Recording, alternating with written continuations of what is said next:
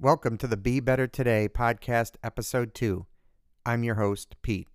Today we have a quote from the legendary Walt Disney, who said, The way to get started is to quit talking and begin doing. Change is difficult. Our natural instinct is to keep the status quo. Taking action is scary. What if we fail? What if someone laughs at us? What if we have made a big deal about what we're about to do, what we're going to do? And then we don't like it? How do we tell everyone on Facebook and Instagram that we failed? All the questions rage on in our head, and it makes us want to talk about it. Maybe the discussion is all internal.